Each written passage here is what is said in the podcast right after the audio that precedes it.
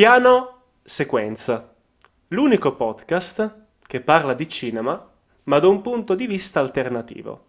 Oggi affrontiamo il tema del dono, ma lo facciamo dopo la sigla.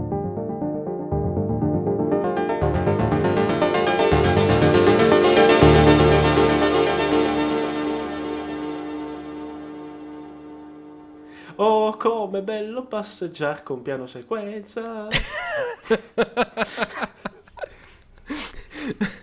ok.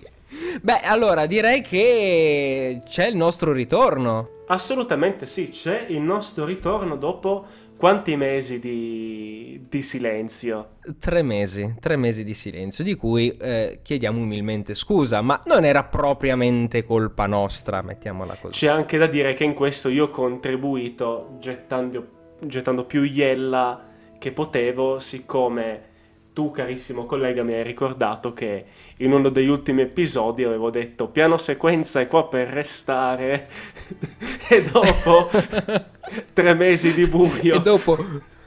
Esatto, causa lockdown, io e te che non eh, riuscivamo, riuscivamo a incontrarci per registrare, ma adesso che abbiamo i potenti mezzi, anche a distanza, riusciamo a registrare e portare avanti questo podcast. Anche perché, detto sinceramente, e penso di, par- di parlare a nome di tutti e due, ci mancava effettivamente questo, questo appuntamento che non era diventato soltanto un qualcosa per creare dei contenuti per voi ascoltatori, ma era anche un momento di ritrovo tra noi due, no? Esatto. Un momento, una giornata in cui ci ritagliavamo dello spazio per noi che ci è stato sottratto da tutto questo casino di questi tempi, ma ringraziando tutti coloro che hanno sopportato la nostra assenza, ringraziandoli per ascoltare questo episodio di, di ritorno effettivamente, mm-hmm. direi che ti lascerei introdurre il tema del mese. Allora, il nostro tema mensile, perché ricordiamo, dato che sono passati tre mesi, magari le persone non se lo ricordano più, che noi mensilmente trattiamo un tema. Um, a volte abbiamo degli ospiti speciali, questo mese l'ospite speciale è sto cazzo. oggi, oggi, l'ospite speciale è Skype, è Skype, che ci consente di vederci. Esattamente, esattamente. Durante quindi grazie signor Skype. E, ehm, quindi come tema eh, di questo mese abbiamo il dono. Il dono in tante sue sfaccettature perché ogni puntata riprende il tema e lo si ehm, analizza da un punto di vista cinematografico sotto un'altra luce. Una di queste sfaccettature è che il tema doveva essere di dicembre. Il tema doveva essere di dicembre proprio perché il dono, i regali, eccetera, eccetera, ma mm, insomma, adattiamolo un attimo, è il dono di ah. noi due che torniamo in auge dopo il silenzio che ha creato attesa, eh sì, un dono per i nostri ascoltatori. Un dono per i nostri ascoltatori, mettiamola così. Ma, come abbiamo detto, ci sono tanti lati eh, di, di questo tema e quello che andremo a trattare in questa prima puntata è il dono del potere. E um, mm-hmm. a qui introduco il tutto con una frase chiave che va a introdurre il primo film di cui andremo a parlare, ovvero da grandi poteri derivano grandi responsabilità. Di chi mai staremo parlando? Dell'uomo scolopendra. Dell'uomo scolopendra, esattamente, proprio lui. proprio lui. È proprio lui. No, beh. Sì, forse ancora oggi non c'è una, una frase, un motto che abbia sostituito questo. Che abbia sostituito questo. Alla fine, da quando è stato introdotto quel primo film di Spider-Man nel 2001, nel 2001. se non ricordo male, non c'è mai stata un altro motto che l'abbia soppiantato, è sempre rimasto, non dico il fulcro, ma... In, mi ricordo che in Amazing Spider-Man avevano praticamente ripreso la stessa frase e l'hanno rimaneggiata ma in una maniera che ti passa talmente male che neanche mi ricordo che cosa avevano detto. Quindi sì, è, è rimasta quella impressa e cicatrizzata nella, nella, mente di tutti. Sì. Allora, partiamo dal primo, quello di Raimi. Quindi, eh, prendendo questo film e volendo parlare appunto della tematica di questo mese, il dono del potere, che cos'è? In questo caso specifico, um, noi sappiamo che e il potere gli viene donato um, da una fatalità. Viene morso dal ragno, trovato nel laboratorio e da questo momento mm-hmm. uh, lui diventa Spider-Man. Però, però, gli vengono i poteri per una fatalità, ma lui sceglie di essere Spider-Man. Perché, obiettivamente parlando, prendi una persona qualsiasi, anche tendente abbastanza all'egoismo, con quei poteri. Sì. Sì sarebbe veramente messo lì a dire adesso salvo la città dal crimine? Oppure ha detto ci faccio il mio tornaconto? Eh, non, non è una scelta che, che farebbero tutti. Non è una scelta che farebbero tutti anche perché molto spesso quello che tu hai descritto è il bivio che delinea chi diventa il supereroe e chi diventa il super cattivo. Esattamente. Quindi all'interno nei film c'è chi fa la scelta opposta posto nella stessa condizione di, di Spider-Man. Sì, che fondamentalmente sono i, i primi due villain, cioè Green Goblin e soprattutto Dottor Octopus, secondo me, che scelgono esattamente l'altra parte, cioè ho un grande potere ma mi tolgo dalla grande responsabilità. A quel punto non è più un dono, ma quasi una maledizione soprattutto per quello che poi vediamo il personaggio di Alfred Molina che secondo me è il miglior villain mai fatto in un cinecomic. Il suo personaggio mi piace molto anche perché secondo me riesce un po' a fuoriuscire da questa dicotomia scelta giusta e scelta sbagliata perché nel film di Raimi um, c'è, c'è la questione del chip inibitore che viene danneggiato durante l'incidente quindi per certi aspetti non è lui a scegliere, ma è um, queste, queste, menti artificiali che cercano di avere, cercano di soggiogarlo effettivamente.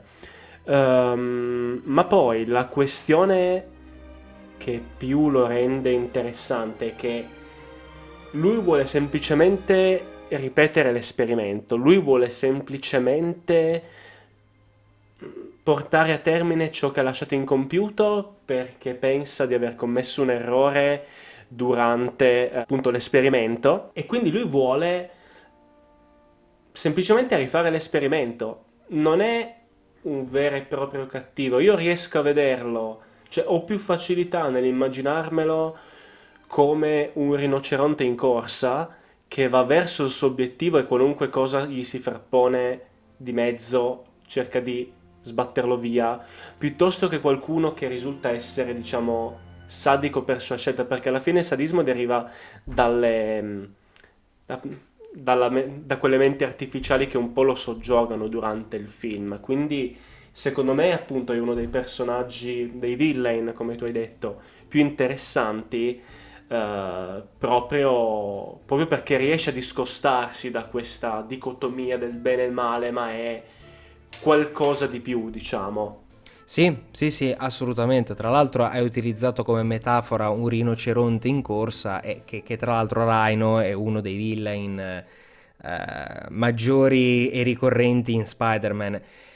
Mm, l'abbiamo visto più o meno nei film, ovvero Amazing Spider-Man 2, ma chiamarlo Rhino eh, sembrava più un Transformer in miniatura, quindi...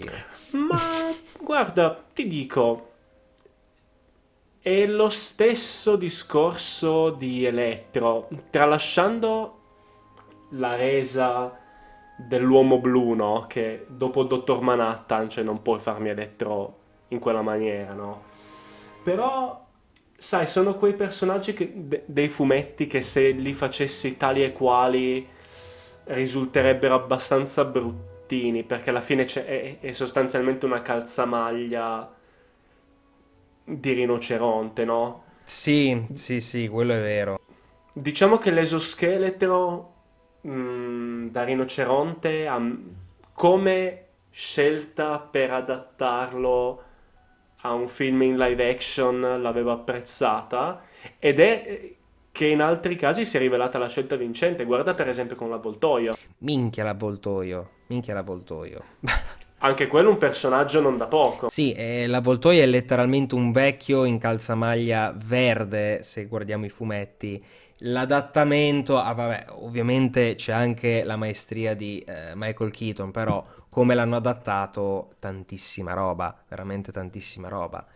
E anche lì, ecco, mm, guardiamo anche una differenza fra um, l'universo di Raimi e il Marvel Cinematic Universe. Andrei ad escludere l- quello di centro, cioè l'Amazing, perché è stato un esperimento un po' infelice, obiettivamente parlando. Quello della Sony. Esatto, perché non è stato troppo apprezzato, sì. è stato un floppone e effettivamente, cioè, a me Andrew Garfield mi, mi piace come Spider-Man, però i film dove l'hanno ficcato dentro, poco, poco. Eh, se, pic- piccola parentesi sui, su, su, quei due film per poi appunto non parlarne più. Mm. Secondo me quei film hanno due difetti, una scrittura frettolosa, sì. una scrittura molto frettolosa perché la Sony voleva farsi i suoi film Punto secondo, il fatto che abbiano girato questi film secondo me troppo presto rispetto alla trilogia di Raimi. Sì. Tu non... Qualsi, poteva anche essere un bel film, ma non, pass, non era passato abbastanza tempo prima che, diciamo, l'ombra della trilogia di Raimi riuscisse ad essere qualcosa di lontano da te. Qualsiasi cosa si sarebbe fatto sarebbe stato paragonato a quello quindi non è stato messo in una buona posizione e quindi è andato come andata, anche se anche a me Andrew Garfield personalmente non mi dispiaceva. Sì, sì, a me mm, convinceva, come mm, Peter Parker convince. Anche se, appunto, citando quello del, dell'MCU, eh, come Peter Parker, come personaggio in sé, Tom Holland, mm, detto da Stan Lee stesso, è forse il più uh, il più fedele ai fumetti. Sì. E anche qui è molto interessante vedere appunto, paragonando i due universi, come il dono del potere sia stato um, affrontato in una maniera completamente diversa. Mm. Mi spiego. Come abbiamo detto in Spider-Man eh, di Raimi abbiamo un potere vero, fisico, cioè mm, non c'è un equipaggiamento di attrezzatura e tecnologico che accompagna uh, Peter. Ci sono mm, tanti adattamenti, tante libertà uh, prese dal fumetto e appunto come detto Peter sceglie, si sente di uh, dover difendere le persone a lui care, mettendole contemporaneamente in pericolo, se ci pensi. Però mm-hmm. Uh, mentre nel, nell'MCU è più interessante sotto un certo punto di vista perché lui ha il potere, quindi sensi di ragno e arrampicata, ma le ragnatele è uno strumento tecnologico. Questo prende proprio dai fumetti, perché anche nei fumetti, per quanto mi piaccia di più la variante Raimi, i fumetti ha un marchingegno per le ragnatele. Perché lui è un genio e si è costruito quegli, quegli attrezzi. Esatto. Quindi in un certo senso non c'è il dono, c'è la scelta del potere. Però c'è anche da dire che in quella visione um, Peter Parker è un coglioncello, cioè nel senso mh, mm, salva, aiuta le vecchiette ad attraversare la strada, eh, sventa delle piccole rapine, cioè fa poco e niente finché non arriva Tony Stark a chiamarlo, in una roba che poi tra l'altro è legalissima perché non puoi chiamare un quattordicenne, un sedicenne eh, in, in, una, in, in, una, gara di cosplay che, che si picchiano in aeroporto. Finché Tony Stark non arriva a chiamarlo per partecipare alla Civil War, lui è quello che è descritto nei fumetti come suo soprannome, cioè è l'amichevole Spider-Man di quartiere. Sì effettivamente, cioè fa quelle piccole cose relative alla sua zona. Esattamente. Diciamo, quindi aiuta appunto le vecchiette, sventa le piccole rapine, diciamo che è un supereroe molto, diciamo, di zona, proprio perché appunto è, è un ragazzino, non è che può salvare qualcuno dall'altra parte della città, quindi è, è qualcosa di molto, uh, molto circoscritto quello che è il suo spazio di influenza, sì. dove può aiutare. Infatti anche il costume, tra virgolette, fa schifo all'inizio e anche lì... Ma anche senza le virgolette. Sì, ma anche senza le virgolette. Cioè, se non, arriva, se non arrivasse Tony Stark a dargli un costume, lui rimarrebbe confinato in quel, in quel quartiere. Prendiamo, sì. Riprendiamo quello di Raimi. Il primo costume è anche quello, è una felpa brutta, eccetera, eccetera, ma poi è lui stesso che se lo costruisce è sì. il Peter Parker di Tobey Maguire che avanza e fa di tutto per diventare quello che poi entra nella, nella memoria collettiva.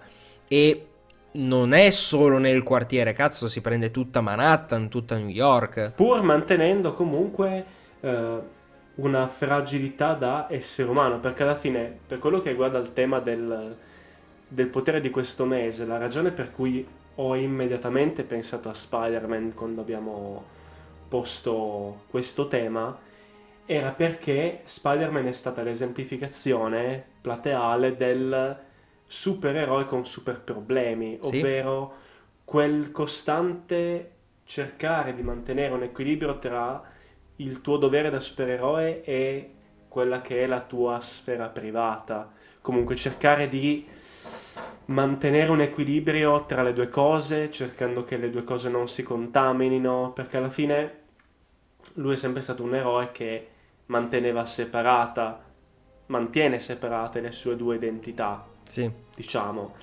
E il dono del potere è effettivamente qualcosa che, come dice la frase, dai grandi poteri derivano grandi responsabilità, è qualcosa che non è non è una tua scelta, perché la, il significato che sta dietro alla frase è se tu hai la possibilità di agire per attuare un cambiamento che tu consideri positivo, se non agisci è colpa tua. Sì, è vero. E quindi è qualcosa che, eh, come dire, i super problemi arrivano nel momento in cui tu ti rendi conto che potresti cambiare una situazione e decidi di farlo perché sai che se tu non lo facessi sarebbe colpa tua. Diciamo, è una presa di responsabilità, è una presa di coscienza rispetto a quello che è l'ambiente circostante, è l'altruismo che trionfa sull'egoismo che è la scelta dei super cattivi. Sì. I cattivi rapinano banche per arricchirsi, per i loro piani, Spider-Man è quello che piuttosto fa una figuraccia perché non va al ristorante con Mary Jane pur di sventare la rapina del teppistello che sta avvenendo in zona mentre lui sta andando verso il ristorante, no? Sì. Quindi ci, ci rimette lui stesso per la sua condizione di supereroe che lo mette in una posizione da non potersi sottrarre, che è poi la situazione come dire, riassunta da come lui perde lo zio Ben. Nel momento in cui lui non ha agito in maniera positiva, questo ha generato dei danni che per karma potremmo dire si sono riflessi. Si sono, rifle- si sono riflessi o si sono riflettuti? Si sono riflessi. Si sono riflessi. Si sono riflessi. Ed effettivamente, allora, innanzitutto fa sempre ridere quante volte sto poveraccio di zio Ben è morto ogni volta che viene reintrodotto questo personaggio negli universi fumettistici, nell'universo cinematografico, sto, po- sto povero Cristiano crepa. Sì, ogni due minuti uno zio Ben muore. Esatto, praticamente. Cioè, tu- tutti i personaggi della Marvel non crepano e se crepano ritornano in vita, tolto zio Ben che muore. Esatto fosse immortale non farebbe neanche in tempo a rialzarsi. E se, se, mai, e ti dico è talmente sfigato che se mai fosse stato ucciso dallo schiocco di Thanos, nel momento in cui tutta l'umanità è tornata, lui sarebbe stato l'unico stronzo a non tornare in vita, a rimanere polvere. Ci scommetto quello che vuoi. No, sa- sarebbe tornato e nell'esultare di essere tornato in vita veniva investito. Esatto, praticamente sì. Proprio la, la, la sfiga fatta personaggio. Però, ribadisco, ci ha dato la, la frase chiave soprattutto di questo podcast. Altro eroe, o meglio, altra pellicola che mi ricordo avere un momento cruciale Mm. nella morte del padre del protagonista è Man of Steel. Sì, e come? Allora, io non sono un grande fan dei film della DC, devo dire però che condivido con te il fatto che Man of Steel a me sia piaciuto tanto. Oh Ci è sì, piaciuto tanto, l'ho trovato uno dei pochi film della DC davvero ben fatti.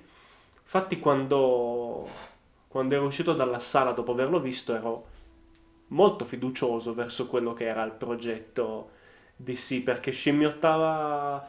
Era un film che scimmiottava un po' il Batman di Nolan, però lo riadattava sul personaggio nella maniera giusta. Mm. Diciamo, quindi quel dark che però sul personaggio ci stava. Sì, beh, guarda, non entrerei poi nel dettaglio su, su quanto sia stato fallimentare quanto lo è tuttora il DC Cinematic Universe, perché veramente entriamo... Cioè, ecco, lì mi sentiresti straparlare per minuti e minuti e minuti e minuti. Diciamo che se ne parlassimo adesso ci si brucerebbe un episodio Esatto, che quindi... potremmo fare in futuro, quindi questo lo rimandiamo a data da destinarsi, però, Però- prima o poi ne parleremo. Confermo che è partito strabene quell'universo lì, perché se lo dico io che non tollero Superman, proprio non riesco a tollerarlo come eroe, mi è Mhm. piaciuto, allora perché è un film comunque valido, molto valido. Difatti, quella scena, la scena della morte del padre,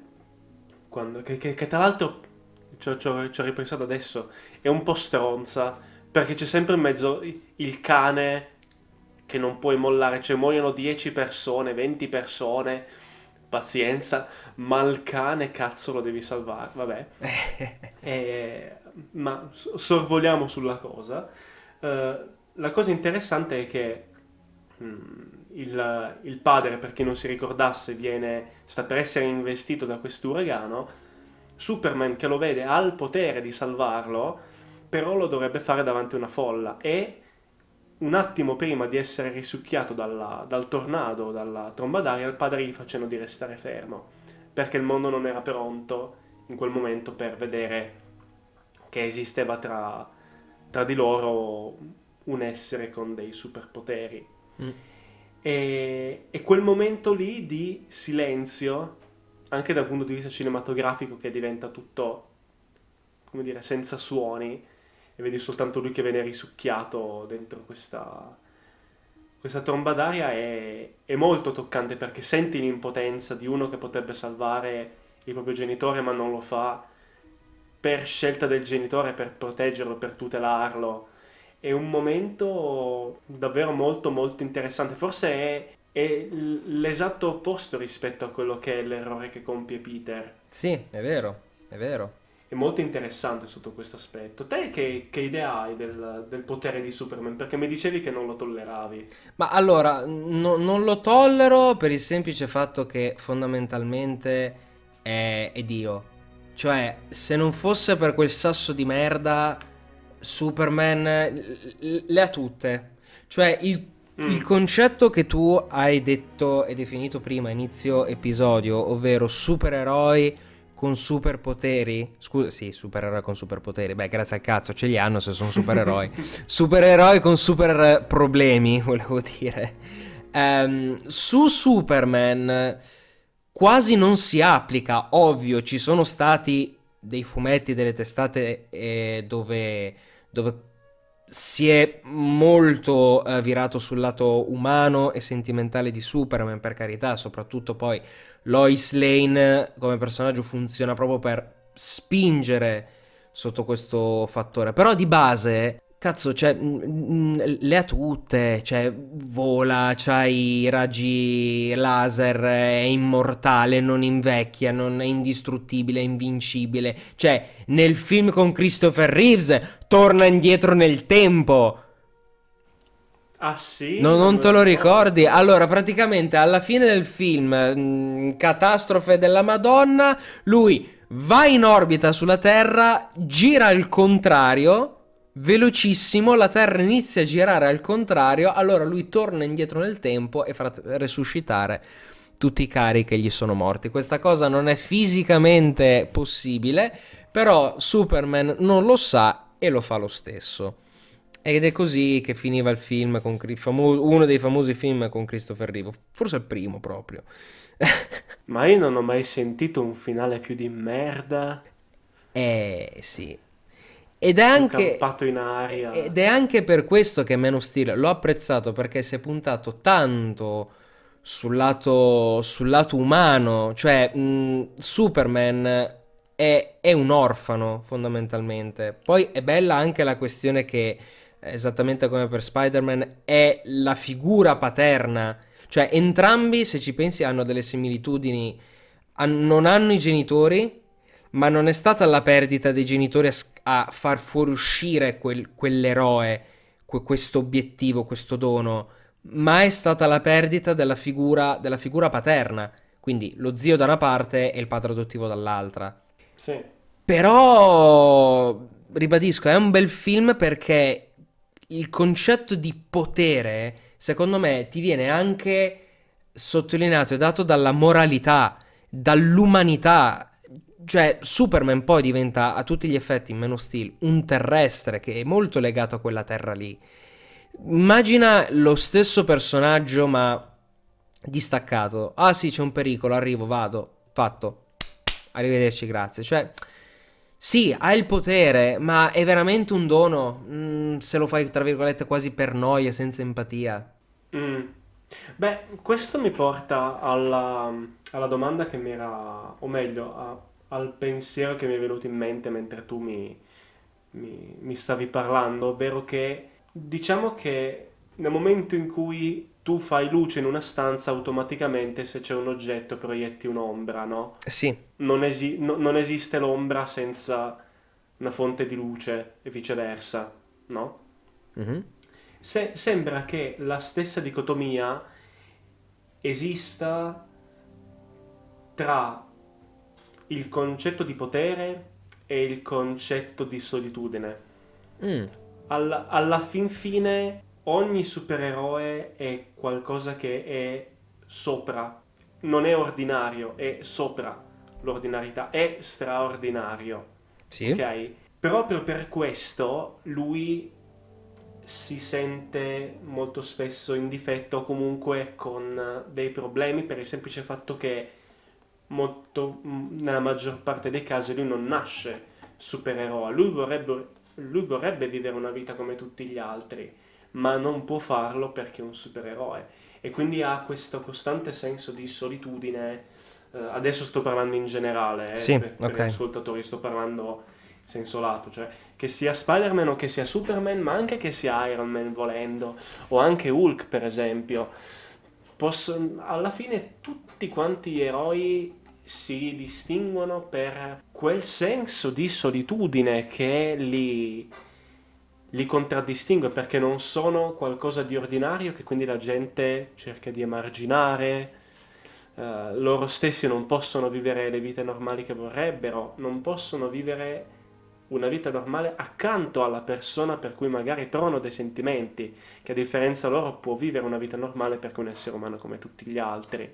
Io credo che più i poteri sono elevati e più questo senso di solitudine è ampio, perché in qualche modo Spider-Man li può mascherare in qualche modo. Superman è, sì, può mascherarli, però è molto più complesso perché si parla di poteri infinitamente più potenti, no? sì, Quindi credo che il senso di distacco derivi anche da quel, da quel punto di vista, no? Cioè più sei potente, più ti senti solo e più sei portato a vedere quello che ti accade attorno come qualcosa che ti fa dolore perché vorresti aver- esserne parte, ma arriva ad annoiarti perché se un incendio lo spegni con lo stesso sforzo con cui io spengo un fiammifero, automaticamente ti viene a mancare anche quel tassello per la comprensione dell'essere umano stesso, perché tu sei qualcosa di superiore. Questa parte qua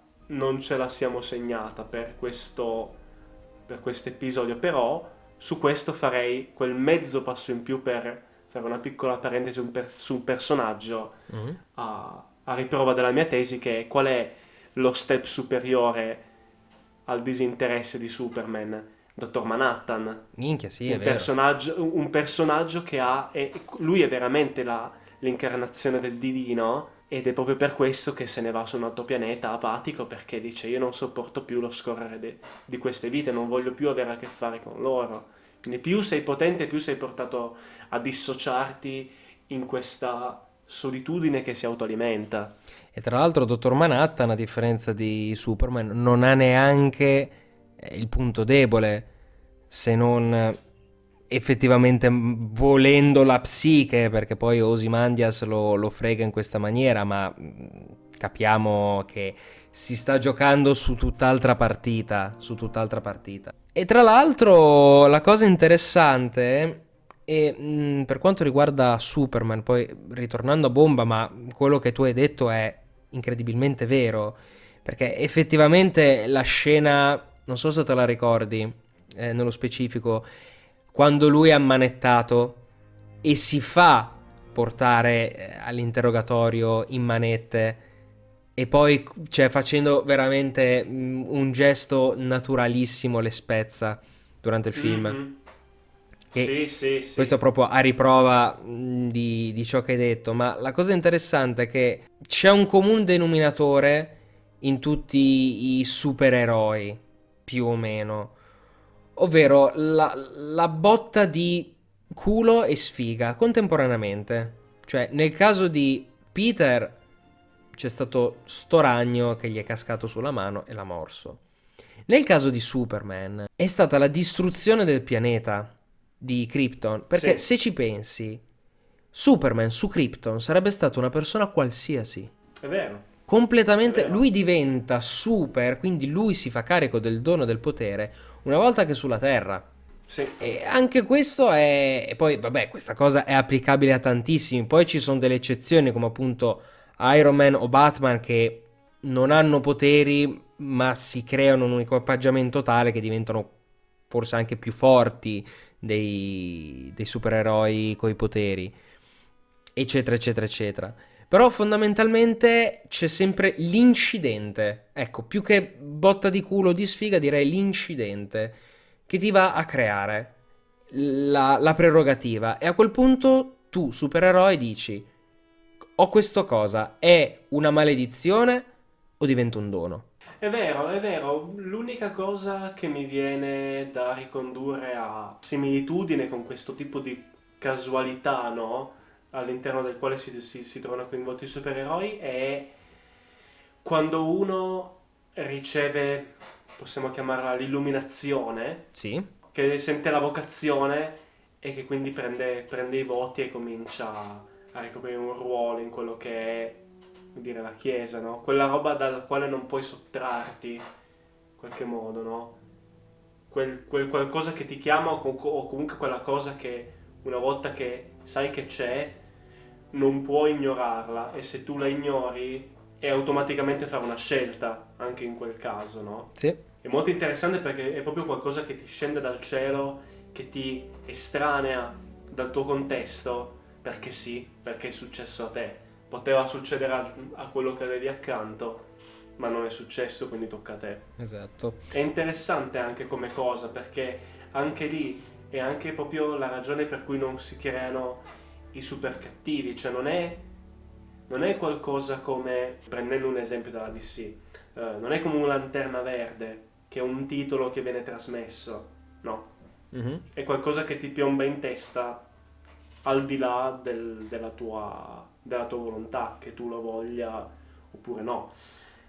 E proprio su questo, come una persona si comporterebbe con dei poteri, sulla scelta che uno compie nel momento in cui ha dei poteri, ti chiedo di parlarmi di una serie che tu hai visto che parla proprio di questo in relazione a un film che sembra essere il suo precursore. Uh sì, allora, facendo una brevissima parentesi perché il nostro, uh, il nostro programma si basa fondamentalmente su film, ma ogni tanto è giusto parlare anche di serie tv, in questo caso The Boys.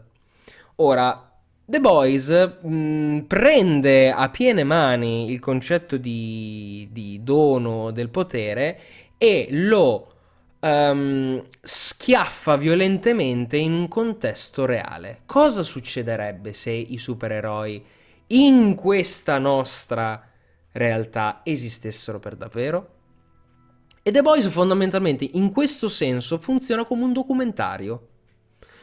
E mm, sono uscite due sta- le, le, due stagioni, consiglio di stravederle, mm, sono, sono su Prime, quindi in questo caso non ci saranno spoiler, ma fondamentalmente ehm, per rispondere a questo, questo quesito che ho portato, c'è una società, i supereroi sono sotto contratto di questa società chiamata Vogue uh, fanno film su loro stessi, fanno da sponsor capi d'abbigliamento e quant'altro e quando non sono sotto i riflettori sfruttano violentemente tutti i loro poteri. C'è un personaggio in particolare che si chiama il Patriota, che è a capo Mm, dei, dei, sette supereroi eh, sulla quale questa società punta tutto, che è in, bellissimo come personaggio, cioè bellissimo nel senso a livello di caratterizzazione perché in realtà è, è terrificante, cioè è, è, un personaggio horror in una serie pseudo-cinecomica per dirti, però è il Superman egoista cioè, se Superman non fosse altruista e non decidesse di um, aiutare il prossimo, sarebbe il patriota, uguale e identico. Quindi mm. È l'esatto opposto di tutto quello che abbiamo parlato finora, prendere il dono del potere, accartocciarlo e fare come, si, come cita lui stesso, quindi ti porto la citazione, io sono il patriota, faccio il cazzo che mi pare. E questo è praticamente il sunto di tutto di tutte le, le, le, due stagioni, o meglio il sunto, è il punto di partenza. Ma tu l'hai vista, tra l'altro? No, e a questo punto io ti chiederei di rispondere a una mia domanda col rischio di farmi spoiler mm. per cercare di collegarla appunto a quello che dicevo prima su Superman, cioè durante queste due stagioni si affronta quello che può essere un suo senso di solitudine o comunque se non è solitudine in suoi momenti, diciamo, intimi, cioè sì. dove non è esposto a, al pubblico, alle persone con cui ha delle relazioni di affari, eccetera. Ci sono dei momenti in cui ricerca l'approvazione di qualcuno che lui ritiene significante per lui? Oh, e come? Ti dico che praticamente... Eh, il punto è esattamente quello. Sì, sì, sì, ed è fantastico perché l'hanno, l'hanno sviluppato da un punto di vista psicologico come se fosse fondamentalmente un bambino nel corpo di un adulto con dei poteri divini. E quindi se ci pensi, se provi ad analizzare eh, la somma di questi tre elementi, è una bomba che esplode, che può esplodere da un momento all'altro. Il problema è che la gittata è nucleare, è mondiale. La, la, gittata è il mondo. È il mondo praticamente. Cioè, questo è un pazzo scatenato. E il, tutta la prima stagione si fonda su un personaggio specifico e la seconda c'è un'evoluzione, ma uh, siccome non c'è una criptonite per quanto riguarda Patriota, ed è anche questo interessante perché i, i protagonisti che a loro volta sono dei villain, cioè sono degli anti-eroi, quindi non c'è un eroe in tutto questo, c'è un personaggio un po' più buono rispetto agli altri che è il protagonista, ma fondamentalmente sono tutti degli stronzi in mani quindi anche questo molto interessante. Ma punto, un punto della trama è come cazzo lo tiriamo giù questo, che non ha punti deboli. Il punto debole è la psiche, è l'infanzia, è il passato. E, e diamine se, se, è forte, se è pesante tutto ciò. Vabbè, interessante come roba perché effettivamente di, diventa l'unica cosa a cui tu puoi ancorarti per riuscire a rendere avvicinabile dal punto di vista della comprensione del personaggio un supereroe. Esatto. Dandogli dei traumi e qualcosa che lo rende effettivamente umano, qualcosa che ti faccia vedere che sotto la scorza non sei poi così diverso da lui. Che sia una cosa legata al marketing, ma sia anche una cosa legata proprio al discorso che si vuole fare sui, sui supereroi. Per esempio, anche mh, questo discorso che mi facevi sul protagonista, che è quello un po' più buono rispetto, rispetto agli altri, è, è, anche quello una scelta, no? in qualche modo il, lo spettatore deve imme- potersi immedesimare in qualcuno, no? Sì. Per, in, mezzo, in mezzo a un mare di stronzi, chi è il meno stronzo, quello con cui si deve immedesimare il, lo, lo spettatore. O meglio, il spettatore. Il spettatore. Ma che poi guarda, io ti, ti consiglio molto di vederla perché la cosa forte di, di The Boys è la scrittura di questa serie. A livello di ritmo ogni tanto c'è un po' di calo, però essendo una serie, quale serie non ha un calo di ritmo? Anche perché parliamo di 8 episodi a stagione da un'ora l'uno, quindi so- sarebbe un film di 16 ore fondamentalmente. Però la cosa inquietante è che questi personaggi sono scritti talmente de Cristo e sono talmente tanto stronzi che tu dovresti immedesimarti in Yui, il protagonista di cui ti dicevo, ma alla fine lo reputi talmente tanto sfigato che dici Ciccio svegliati mm. e quindi mm, okay. sei, sei, sei più per gli altri e questa cosa è fottutamente sbagliata però funziona, te la fanno funzionare, ti mettono in determinate situazioni e contesti che, che, quello che dovrebbe essere la morale giusta e umana non, non, funziona. È inquietante, è veramente inquietante. E che similitudini mh, mm, ti vengono in mente così a brucio con uh, un film come Hancock? Perché una cosa che mi viene in mente a me di primo acchito con, uh, con questa pellicola è l'idea del supereroe immerso in un contesto realistico. Nel senso, mi spiego. Sì. Tu mi hai raccontato che in, quest- che in questa serie i supereroi fanno dei film su se stessi, fanno gli sponsor, eccetera. Sì. Nel film di Hancock, quello che, eh, quello che si prende, diciamo, a cuore il personaggio di Hancock perché l'ha salvato da un treno, mm. gli dice tu sei bravo, ma cioè tu, tu hai il potere per fare del bene, la cosa peggiore che c'hai è che in sostanza non sai venderti alla, ad un pubblico, non sai apparire. Io ti insegnerò a fare le mosse giuste per innanzitutto ripulirti dall'opinione pubblica, quindi andando in carcere, accettando di essere eh, in tribunale da chi ti, da chi ti chiesto danni, eccetera, rimani in, tribuna, in, in prigione nonostante avresti in ogni momento la possibilità di andartene e dopo quando esci agisci accanto alla polizia per fare sì che la gente dice ok è un supereroe però nonostante questo uh, cerca di stare di sotto della legge cioè c'è comunque un'idea di diciamo, marketing dietro al, al, personaggio. Questo personaggio che sta accanto a Hancock, che cerca di riqualificarlo all'opinione pubblica, gli dice tu devi fare queste cose perché se no la gente non ti accetta. Mi sembra un, un, qualcosa che potrebbe effettivamente esistere in, un, in una serie come, come, quella di The Boys. Ma effettivamente sì, mh, mm, tantissimi attacchi da parte dei The Boys alla VOT eh, sono proprio di stampo puramente marketing. Cioè, eh, una delle loro armi è cercare di far fuoriuscire eh, tutta la schifezza che questa società ovviamente ha e nasconde per cambiare l'opinione pubblica.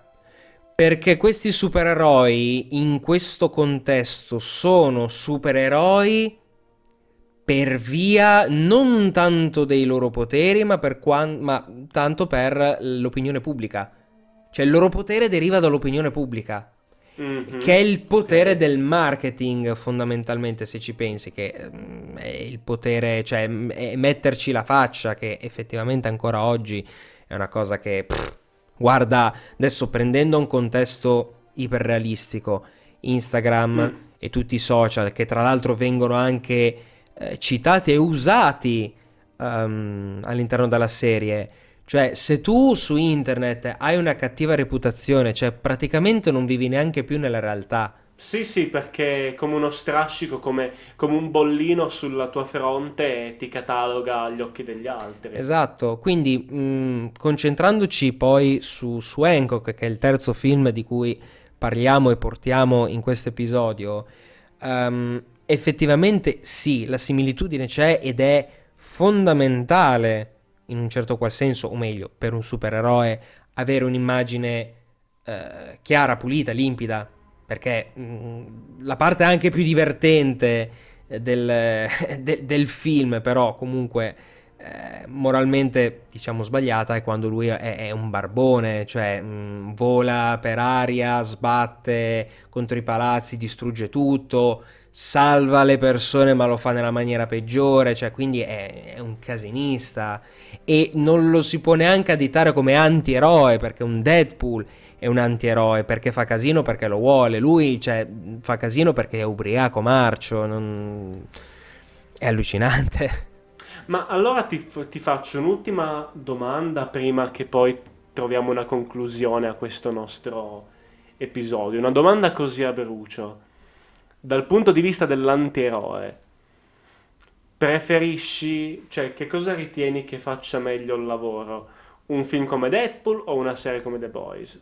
Eh, per, per descrivere meglio l'antieroe tu dici? Ma a, a, sentimento, a sentimento tuo, nonostante nella mia testa siano due cose abbastanza differenti, però io The Boys non l'ho visto, chiedo a te perché ci trovo comunque delle differenze, ma le differenze non creano una gerarchia cosa che lascio a te.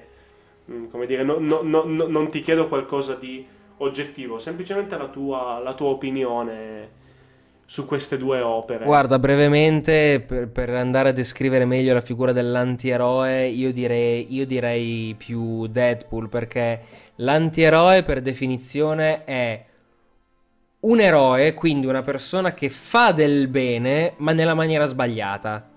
Quindi mm. uccide, eh, infrange le regole, eccetera, eccetera, ma il suo scopo è comunque uno scopo al servizio del bene, più o sì. meno. Um, guarda, guarda, ad esempio um, Deadpool nel primo fa un casino allucinante, dice parolacce, ha una pessima condotta, ammazza chiunque, però il villain e colui che fa fuori è vero, c'è una cosa contro di lui, quindi c'è anche del personale, ma alla fine fa fuori una, una società che faceva del, del male in una maniera incredibile. Sì. Quello di The Boys, più che anti-eroi, si parla proprio, secondo me, di villain in tutto e per tutto, mascherati da eroi. Uh, ribadisco. Villain che si vendono bene. Esatto, villain che si vendono bene per quanto riguarda la fazione degli eroi che poi anche lì ci sono un sacco di giochi, eccetera, eccetera, e sviluppo dei personaggi che sono da vedere soprattutto nella seconda stagione. Ma i protagonisti stessi, sì, s- potrebbero essere additati come antieroi, ma secondo me il bello di The Boys è che da entrambi i lati e per ragioni comunque giustificabili in qualche maniera ci sono i villain. Mi piace, mm. mi piace. Allora vedo di di recuperarmi presto la, la serie, visto che io sono un bastian contrario, che quando c'è la gente che... Quando c'è la gente che mi consiglia di vedere qualcosa, se supera un certo K, allora la rimando. Ecco, giustamente. Uh, giu, giu, giusto per darvi un esempio a voi, cari, cari ascoltatori, ho finito il mese scorso di guardarmi Stranger Things, per dire. Ecco. che è una roba che tutti quanti avevano già visto, assodato, introiettato e superato, per dire, quindi giusto, giusto per dare un'idea. Ma allora, per dare una chiusura a questo, a questo episodio di ritorno, mi sentirei di dire che eh, quello che abbiamo potuto constatare da questa chiacchierata è che nella maggior parte dei casi il concetto di potere viaggia tenendosi per mano con il concetto di solitudine, volendo allargare l'idea del, del concetto con l'estraneazione dal proprio contesto, diciamo, qualcosa che ti fa vivere su un altro piano rispetto agli altri, che è quella condizione di esistenza che ti permette non soltanto di agire nel male al di sopra della legge al di sopra delle vite degli altri, ma è anche quello che ti consente di poter effettivamente svolgere il servizio contrario, ovvero proteggere le persone perché tu sei al di sopra e nel momento in cui tu sei al di sopra, se tu sei di una caratura morale specifica, senti il dovere di agire per proteggere gli altri. Assolutamente. E guarda, a sottolineare ciò che tu hai detto, eh, ricordiamo anche quando Hancock poi piglia e se ne va sulla Luna. Mm-hmm. Quindi anche lì sì. proprio concetto massimo di solitudine. Ma soprattutto... Cosa fatta anche da Dottor Manhattan andando su Marte. Esattamente, ma mh, per andare a concludere, ma parlare un pochino di più di, di Hancock che l'abbiamo a malapena citato. Mm-hmm. Ora, io in, in, realtà ti farei, cioè se vuoi dire qualcosa su Hancock lo lascerei dire a te. Io su questo film concludo solo co- con una cosa, con un, un, pic- un, piccolo buco di trama di cui avevamo già, già definito. Oh sì. Cioè, allora, questo per caso salva un tizio che è sposato co- con una tipa che era la moglie di Hancock cioè, t- t- tutto questo in quel pianeta, in tutta la galassia esistente, di tutti i, i sistemi solari che è, succede questo.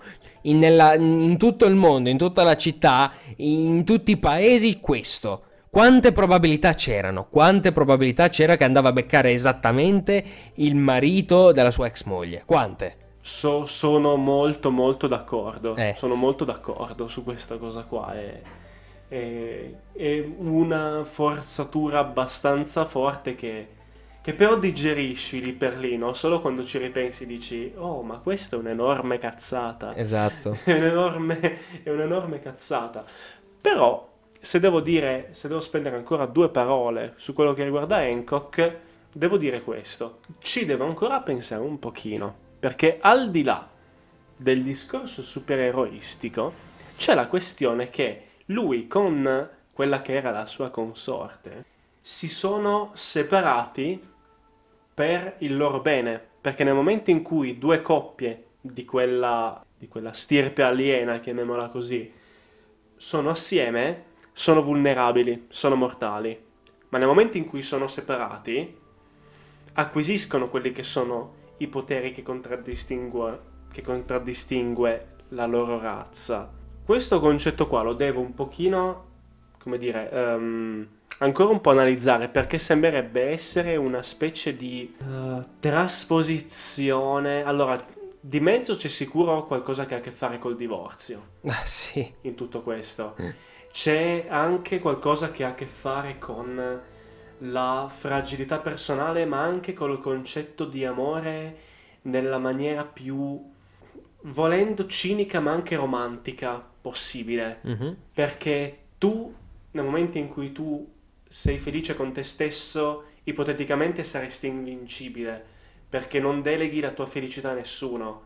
L'amore è quella cosa per cui tu ti metti in gioco anche quando tutto l'ambiente attorno a te ti direbbe di fare l'esatto opposto. Quindi è qualcosa che a discapito di tutto, a discapito dei piani, a discapito di ciò che sarebbe razionale, ti porta a fare dei passi che ti rende di conseguenza vulnerabile. Mm. Sembra essere esattamente quello che è questo rapporto che c'è in questa stirpe aliena. Sì, decisamente. Ed è una cosa che devo ancora, come dire, mh, mm, analizzare un pochino per capire effettivamente, diciamo, quello che può essere un messaggio dietro tutto questo però già così l'ho trovato molto interessante che trascende anche quello che è il concept di questo episodio. Quindi non escludo che se un giorno potremo trattare il tema dell'amore, non escludo che Hancock potrebbe tornare perché con un esempio di questo tipo, con un, con un tema di questo tipo, wow. Quindi voi gentili ascoltatori, eh, segnatevi che Hancock ritornerà in queste nostre rubriche e quando sarà, insomma, voi lo sapevate, voi l'avete ascoltato in, questa, in, questo episodio, quindi segnatevi la data e segnatevi tutto. Tra altri sei mesi direte, ah io c'ero ah, quando... Io, io, io c'ero quando hanno parlato per la prima volta di Hancock. Bene, wow. allora, direi che per oggi il nostro l'abbiamo fatto. Il, il tema del dono del potere stato, secondo me, molto sviscerato, come si suol dire. Sì Decisamente. E, però ricordiamo che questo è solo il primo episodio di un bel mesetto, il nostro mesetto di ritorno, il nostro mesetto di dono nei vostri confronti. Esatto, il, no- il nostro dono verso di voi che ci avete, che ci avete aspettato. Esatto, e siccome mh, anche a livello di social sono mh, cambiate un po' di cose in questi tempi, eh, noi vi ricordiamo un attimo chi siamo e soprattutto come trovarci. Quindi parto io, sono sempre cielo, questo, questo non è cambiato. Mi trovate su Instagram come Skytography5 per vedere un po' di foto. Se volete invece farvi un po' i fatti miei, qui c'è la vera novità perché adesso, come io lo spiego, beh, allora su, su Instagram adesso mi potete trovare come Sky Padvaya Garuda non mi troveranno mai, ne sono sicuro, ma eh, il perché di questo nome ve lo spiegherò poi. Mentre a me potete... Mentre a me potete... per Cristo, con Cristo, con Cristo. Osservate gli uccelli in cielo, non rubano mica.